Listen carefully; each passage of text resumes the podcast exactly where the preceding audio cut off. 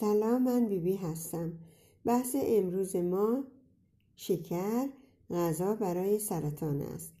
در تحقیقات جدید نشان می‌دهد که قند خون بالا خطر مردن از غده سرطانی و آدم خیلی دلش شکر می‌خواد.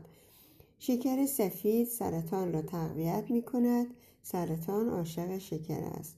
نوشیدنی‌های شیرین و سیب زمینی و نان سفید هم در بدن تبدیل به شکر می‌شوند و همچنین ماکارونی، برنج، نان و سیب زمینی و آنهایی که نشاسته بالا دارند و قند خون را بالا میبرند را کم کنید، چون که اگر این غذا بخورید بیشتر دلتان شکر میخواهد.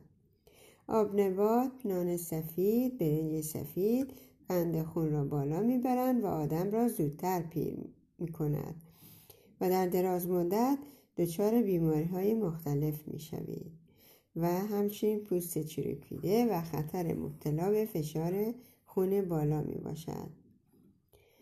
غذاهای آماده و غذاهای کودکان حاوی شکر، گلوکوز، فروکتوز می باشند. شکر مواد خوب از بدن را بیرون می برد و بدن بالانس خودش را از دست می دهد.